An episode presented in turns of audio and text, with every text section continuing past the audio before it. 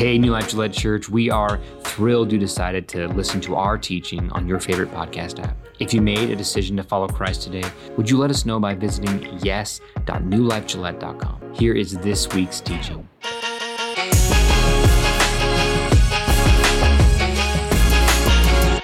Good morning, everyone.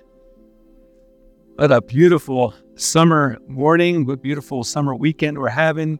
To those in your room, it is great to be with you. There's some of you that aren't here because I hope that you're watching online from Hills Alive. Uh, hopefully, uh, Church 307, that there's many of you joining us from there. Was there anybody at Hills Alive yesterday that came home to be able to be at worship this morning?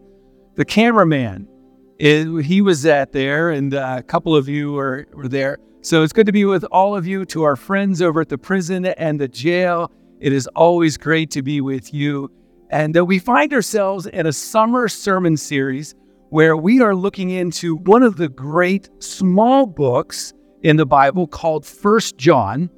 Uh, so it's one of the disciples of Jesus who wrote this and wrote the Gospel of John. This is not that book, but instead as he wrote three extra letters. And so we're looking at one of those throughout the next couple weeks. Pastor Mike jumped us into this last week as he John, as he wrote this book, he had several themes that he wanted us to be aware of. That as he knew Jesus well, he wanted us to know of some of these amazing themes as we're growing in our relationship with Christ. And so last week, Pastor Mike helped you understand a little bit about the, the light that takes over the darkness as we grab hold of Jesus. But also, there's another big theme and that we're going to look at today, and it goes through almost the entire book. I want us to, I want you to try to guess what this theme is based on the first introduction to this song. See if you know this song or not.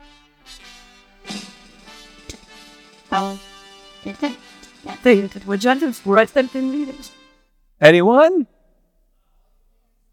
Wow, we have some Beatles fans in the room out there. For those of you who are not from the 60s, and maybe you don't know the song, it's uh, all you need is love. Maybe this will help you know it a little bit better. This is what it, the chorus sounds like.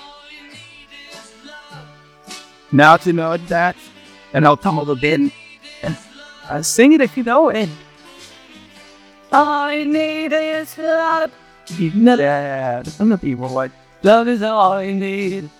And I really think that John would have agreed with the Beatles based on the theme of love that he just intertwines throughout the entire book. We're going to see it showing up from chapter two, three, and four. It just, it's there.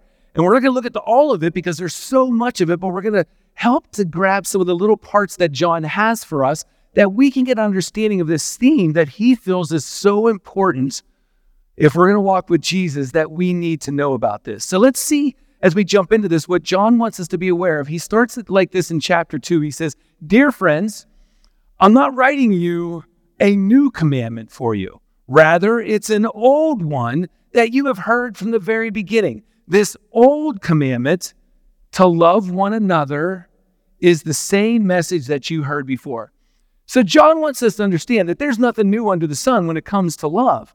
This is something that he takes them back all the way to the very beginning parts of the Bible. If you go back, I know some of you have the book of Leviticus memorized, right? No, we don't. We don't spend a lot of time in Leviticus, but if you did, you're going to find this command. It's there. It's all throughout the early pages of the Bible and all throughout the old part of the Bible. John wants to understand it's that old commandment that we have heard. But it's not just old. John wants to also us to understand, yet it is also new. Jesus lived the truth of this commandment, and you also are living it. So John wants to understand that yes, it's an old commandment, that but it's new and it's fresh as well. What does this mean? Well, let me help you understand this a little bit. Did anybody ever have a, a van or an SUV that looks like this after a family trip? With, with our kids. Yeah, some of you you understand this. What are some of the crazy things that we find in our car, our vehicle, after a family trip? Seashells, McDonald's French fries. Yeah, fishy crackers. Whoever invented those things? Because they're there and then they get ground into the carpet. They're horrible. Legos? Anyone? Yes. Matchboxes. All kinds of things get thrown into the car after a family trip.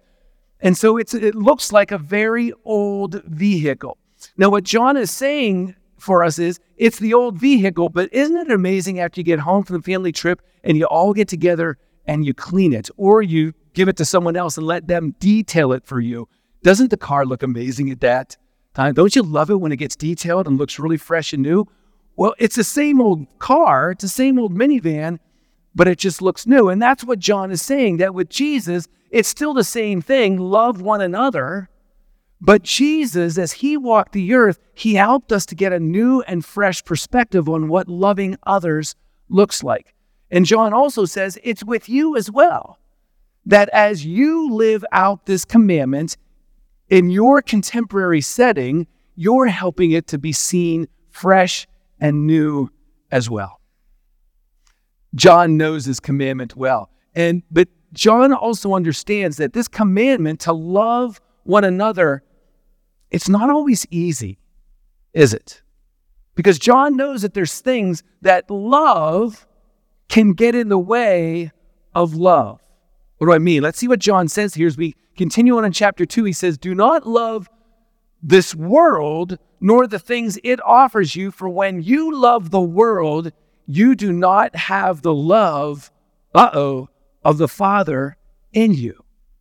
So he gives us this image for us of the, those moments when we kind of embrace, when we grab hold of these things of the world and we love those so much that it keeps us from doing the things that the Father and His love would want us to do. He expands on it a little bit as we continue. He says, For the world offers only a craving for physical pleasure, a craving for everything that we see, and pride in our achievements and possessions.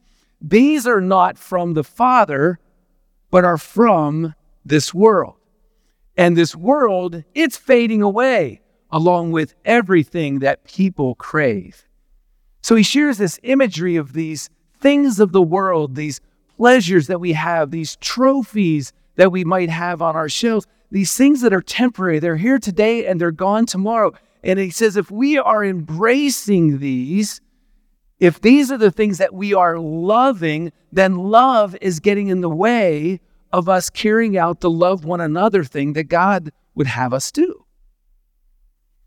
And we all have these things in our lives. I know I do.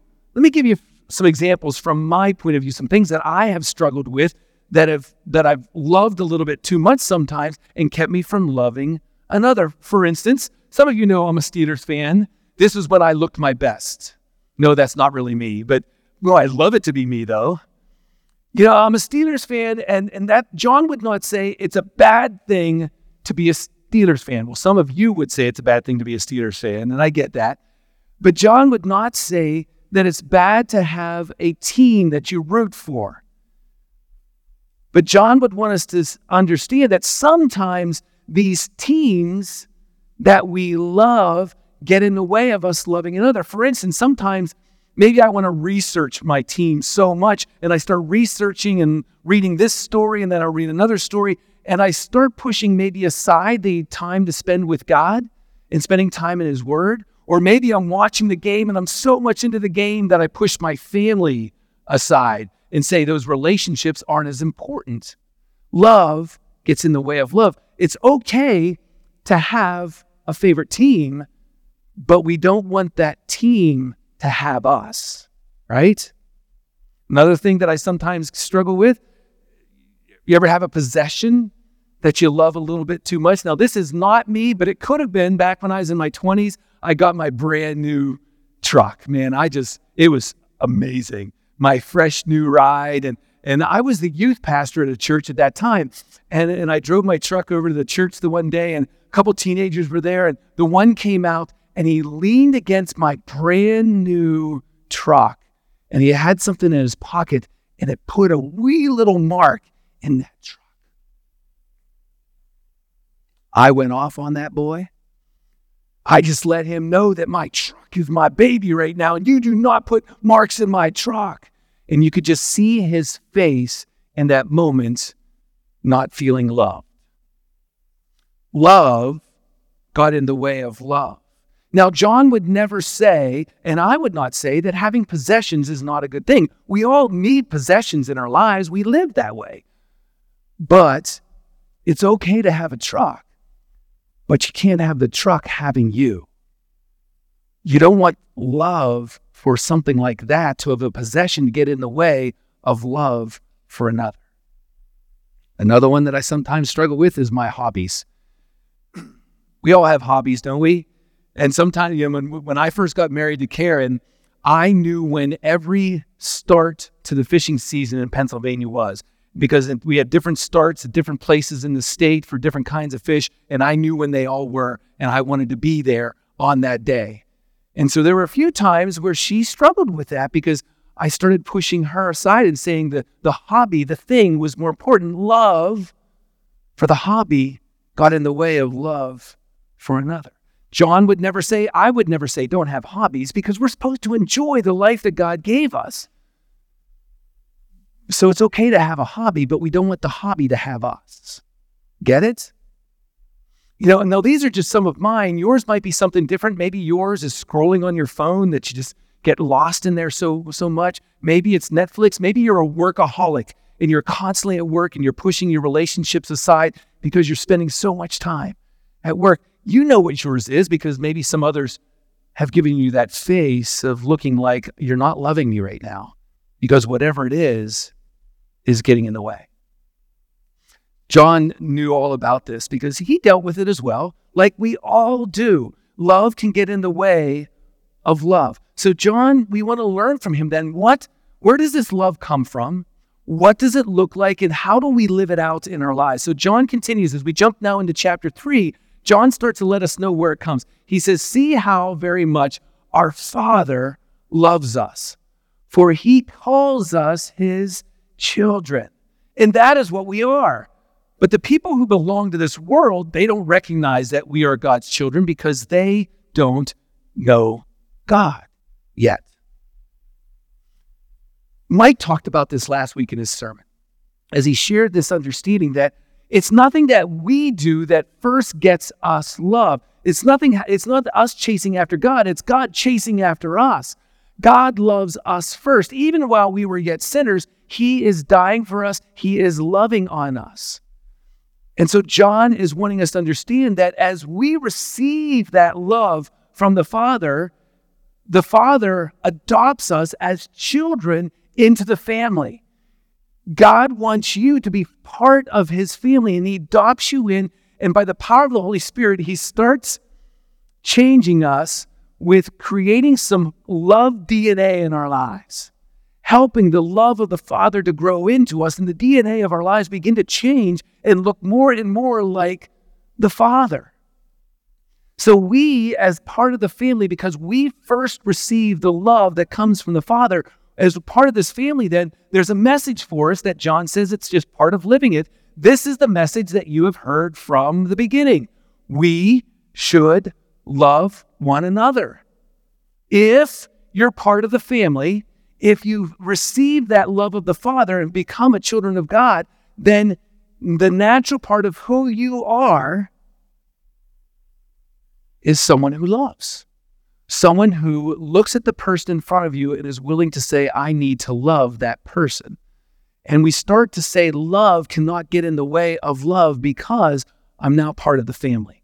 And the DNA of the family is growing in us. So if we're receiving this love and the DNA is growing in us, what now does this love look like? How does it play out in our lives? John continues and he shows us. He says, We know what real love is because Jesus gave up his life for us. So we also ought to give up our lives for our brothers and our sisters. So John starts sharing this imagery of what real love is, and he starts helping us to see what Jesus did. Jesus didn't just say, I love you. No, he did something. And what does Jesus do? But he gives us this image of laying something aside. It's the Greek word tithemi. It's a word that John uses all throughout his writings. We see it in several different places as he wants us to get an understanding of what this means for us. That Jesus, it said, gave up his life. He laid aside his life. That's to. It's the imagery of us having something that we give up so that there's a so that, so that something else can happen. The Apostle Paul helped us to understand this idea of tithemi. It's in Philippians chapter 2.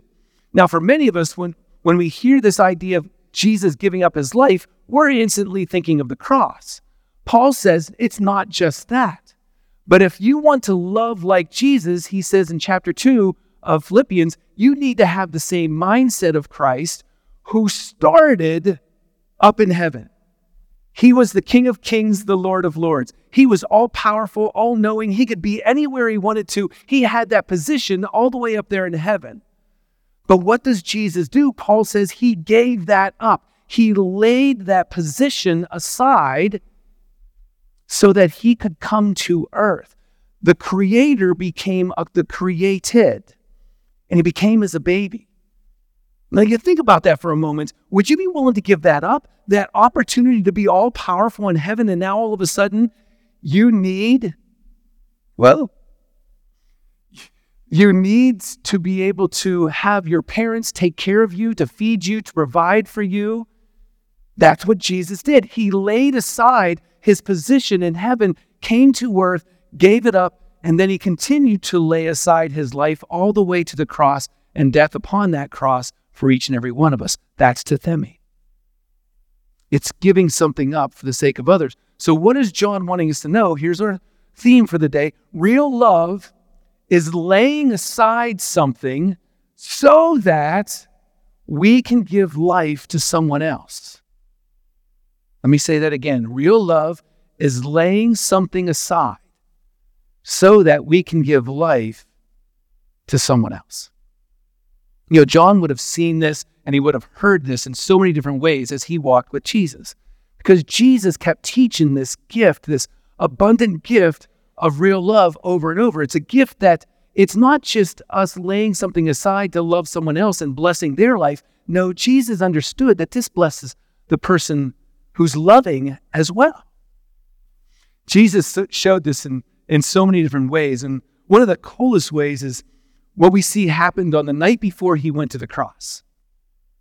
You can read all about it. It's in John chapter 13. So this is back in the Gospel of John, chapter 13. And John shares this story of how he encountered this real love for the sake of from, from Jesus. You see, Jesus and the disciples, they were they were coming into this night, and it was the Passover feast. They were getting ready to have a huge feast on the table. And this is kind of like our Thanksgiving feast, where we come into this feast and we are celebrating the goodness of God, the faithfulness of God, and how we share that special blessing. So they would have been coming in looking forward to this amazing feast that was set up on all ready for them to remember what God is doing in their lives. But on this night, they were going to have some issues that they were going to have to deal with. See, as they came in and got ready for the table, and now when we're going to Thanksgiving meal, we like to make sure that the kids know, and we do it as well. What do we do before coming to the table? We wash our hands. We wash our hands, get the muck and the mire off of our hands before we come to the table to eat. But in that time period, because of the way they eat, they needed to do something extra. You see, what they did back in that time, they didn't have a table that they sat up at, but instead they had a table that they would recline at. And they would sit around the table reclining like this. Now, if you come into a table like this, and all of a sudden your face where you can smell things is down at the same level as your feet. And they wore sandals a lot back then, and those feet would walk down the roads where animals had discharged their stuff out of their bodies and laid it there on the road for the disciples to walk through. You know what I mean? They pooped. And so the disciples had poop on their feet. So as you come to the Thanksgiving feast, do you want to have your head down at the same level as your feet that had poop on them? Well, of course we don't. And so what was necessary for them before they would come to the table is was they were coming in, usually there was someone there in their midst, like a servant type person, who was going to do the washing of the feet so that they could come to the table and eat. The foot washing, like our hand washing, had to happen before they could enjoy their life at the table. But on this night, for whatever reason, I like to think that Jesus gave this person the belly bug so that they left the room so that this moment that Jesus could share could happen. You see, as they came into the room, there was no one there to wash the feet. And the disciples, they started looking at each other and pointing at each other, saying, You? And none of them were stepping forward. So, what does it say that Jesus did? It says that he tethemied. It says that he took off his outer garments. And what did he do with it? But he laid it aside. He laid something aside so that he could then take the position of the servant and he began to walk around to each of the disciples and to wash each of their feet. Do you get it? Tithemi. He laid something aside so that he could love them. Which you realize he didn't just lay aside his garments. I mean, who's Jesus? He's the Messiah. The disciples knew this. He's the King of Kings. And he laid aside that position so that he could love. The disciples were not happy with this. This is Jesus, and he's walking around. Peter said, No way, Jesus, you're not going to wash my feet. And Jesus said, Peter, if you don't let me wash your feet, then you're not going to get to experience life at the table. You're going to miss out on life. So, love, real love, is laying something aside so that we can share life with someone who needs to experience it. Jesus wasn't done. After the meal was over, what does it say he did? He kept teaching. He said, after washing their feet, he put his robe on again and he sat down and he asked them, Do you understand what I was doing? You call me teacher and Lord. And you're right, because that's what I am. And since I, your Lord and your teacher, have washed your feet, you ought to, watch this, you ought to wash each other's feet. I have given you an example to follow. Do as I have done to you. Jesus says, I was up here and I gave that position up and came down here as an act of love. I laid aside my garment, I laid aside my position so that I could love you did you did you watch? Because now I want you to do what I just did. What did Jesus do? He shared real love. And real love is tithemi. It is laying something aside so that we can give life to someone else. You know, the cool thing for me as a pastor is I get to watch so many of you do this in so many different ways you know, one of the fun things for me is uh, when when I have the opportunity to do a infant or baby dedication service, I get to hang out with all of these amazing new young families, and they have all these little bundles of joy that are exhausting. Mike talked about this last week, didn't he? How hard it is to be a parent. It is exhausting, and we long for these little babies, and then we get them, and we realize if we're going to keep them alive, if we're going to provide real life to them, then we need to do some real love. Because we're going to set aside our sleep. Amen. We're going to set aside our money. We're going to set aside our hobbies so that we can love and keep them alive. I watch some of your life groups do this. It is so cool.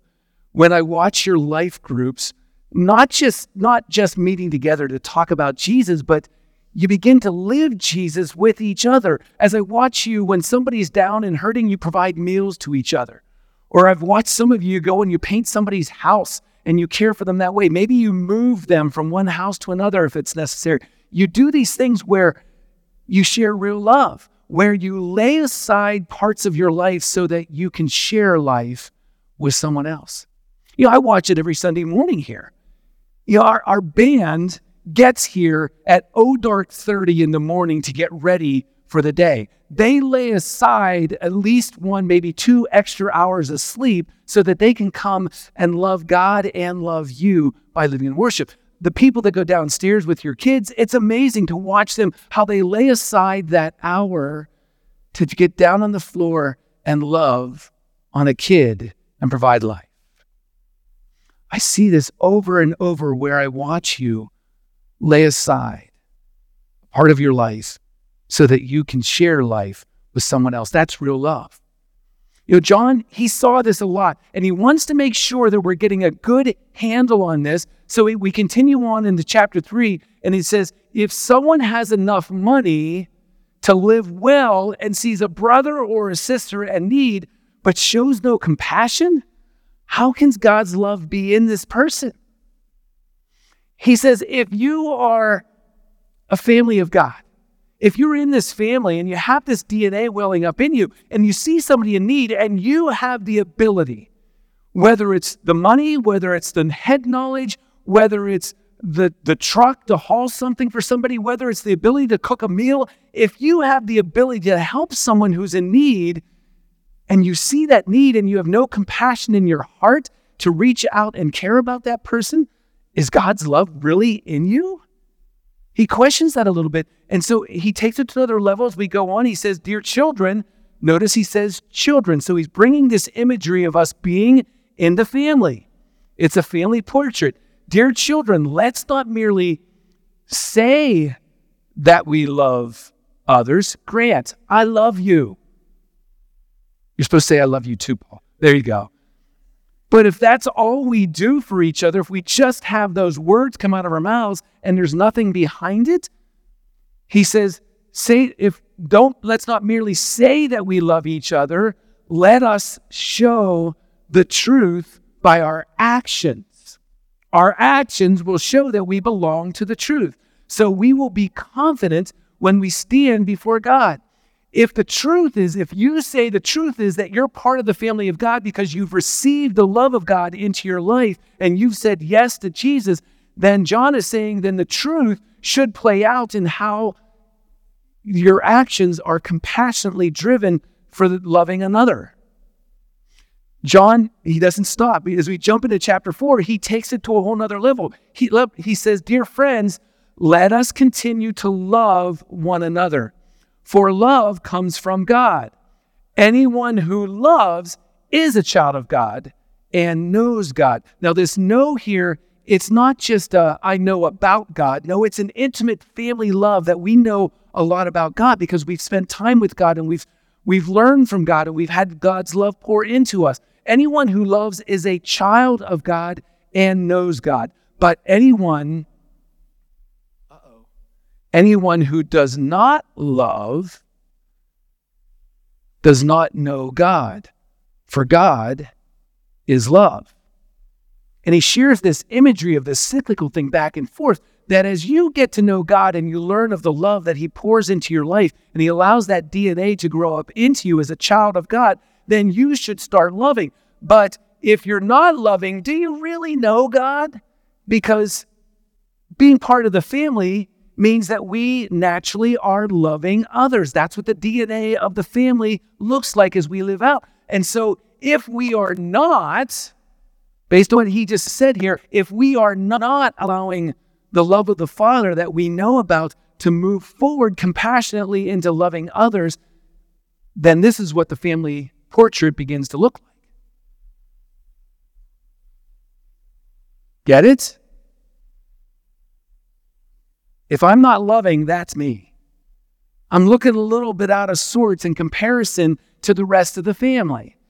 The family that is following God, that knows God, is loving others on a regular basis. But if I'm not loving God, then I'm not showing what God looks like.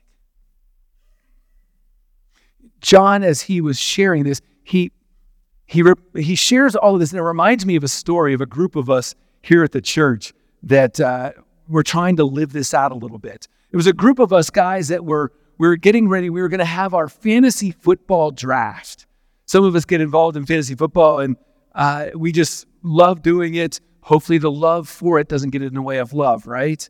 But there was a group of us that were getting ready to have a fantasy football draft, and we decided we're going to do it big time. And we were going to go away for the weekend. We were going down to Buffalo and getting an Airbnb, and we were just going to spend time together and have this big fantasy football draft. And so, as we were getting ready to share this, uh, we we all started on our journey towards Buffalo.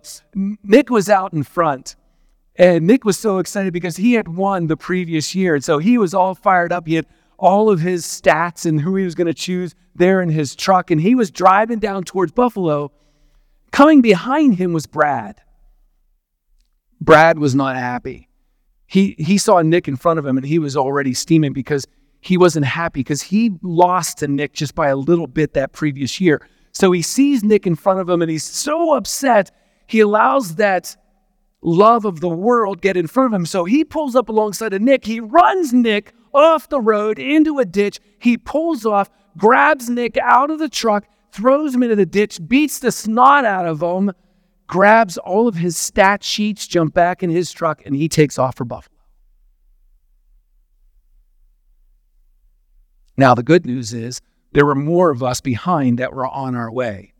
Pastor Mike was at first because he had the key to the Airbnb, so he needed to be get going and, and get there to open up. And then so as he's driving along, he could all of a sudden see someone in a little bit of an accident and he sees that it's Nick, but he's in a dilemma because he has the key. And if he doesn't get there, then nobody else is going to be able to get in. And, and, and it was cold out. And so we needed so Pastor Mike, he looked in his rearview mirror and he saw that there was someone coming behind him. He thought, okay, Nick will be fine, right? And so Pastor Mike, he just kept on going because he needed to get there. Well, the guy behind him, that was me. And as I was driving down, I could see the same thing that Mike had seen and, and up in front of me, but to see the, I had the food. I had smoked a brisket and I uh, grilled some burgers and some brats, and my wife made some amazing desserts. And so as we're as I'm driving along, I see the situation. I thought, but I, if I stop, the food's going to spoil. I can't do that. And so I, I at least I put my window down and I yelled out, "Hey Nick, I'll be praying for you, big guy." And I kept taking off down the road to get the buffalo. The good news was I could see someone in my rearview mirror coming up behind me. So I think, okay, hopefully, I was praying, God, make that guy stop, right? And finally, that guy behind me, well, it was Grant. You know, the, the Grant that sings up here. We didn't even invite him to be part of our group because Grant doesn't like football. Who doesn't like football? Why would we want to invite Grant? Because, you know, no, we're not going to invite him. So, so Grant, he was just heading up to the Bighorns to get away, to have a nice hike in the in the woods and spend some time with God. But all of a sudden, he could see up in front of him what was going on, and so Grant pulls over and he gets out of his vehicle and, and he starts taking care of Nick a little bit and bandaging him up. And he, he calls a tow truck and he takes it, gets the truck towed away. And he tells the guy, hey, I'll pay for everything. Just get his truck back in the road. Uh, Nick needs his truck. And so he loads Nick up and he takes him back to the emergency room and he gets him cared for. And he was going to take him home, but Barb and the girls were away for the weekend. So Nick needed somebody to care for him. So Grant takes him to his house where he and Lindsay take care of him the next couple days. Do you recognize the story? It's not truthful. Don't think that Pastor Mike is a bad guy. But instead, it was just simply a story that John would have heard Jesus tell in a contemporary way to look at it. Grant was the Good Samaritan in this story, the guy that we didn't want to hang out with, but yet he was the one who compassionately saw the need that was in front of him and laid aside his trip to the Bighorns so that he could minister to the brother who was in need. He tithemied. He laid aside his life for the sake of the life of the one who's. As John gets to the end of chapter four, he shares the conclusion of, or the summary. He says, this is what real love is. He says, God showed how much He loved us by sending His one and only Son into the world so that we might have life. And not just life here, but eternal life through Him. This is real love, people. Not that we love God, but that He loved us. And Itathemid, He sent His Son as a sacrifice to take away our sins. God looked at each and every one of us and said, You are so valuable to me. You matter so much to me that I'm willing to lay aside my own son all the way to death on the cross because I love you that much. I'm going to lay it aside. Because real love is this real love is laying something aside so that we can give life to someone else. What is it for you? What is it that God is placing in front of you? Who are the people that God is placing in front of you that you might have the ability, which the biggest ability simply might be your availability, that you have the ability to lay something aside, whatever that might be, so that love doesn't get in the way of love? What might you need to set aside so that you can lift that person up and share life. So, God loved you first. And as you become part of the family, allow the DNA to well up inside of you. What now is Jesus sharing with you that maybe you need to lay aside to, them so that you might love what about God we thank you for this opportunity that you give us to be part of your family, the family of God. We thank you, God, that you invited us into this family by the power of your love, that you laid aside your life for the sake of our lives. We pray, oh God, that we can learn from you, that we can grow the DNA, that you can grow by the power of your spirit up inside of us to love others better. For your sake, for your glory, in your name. Amen.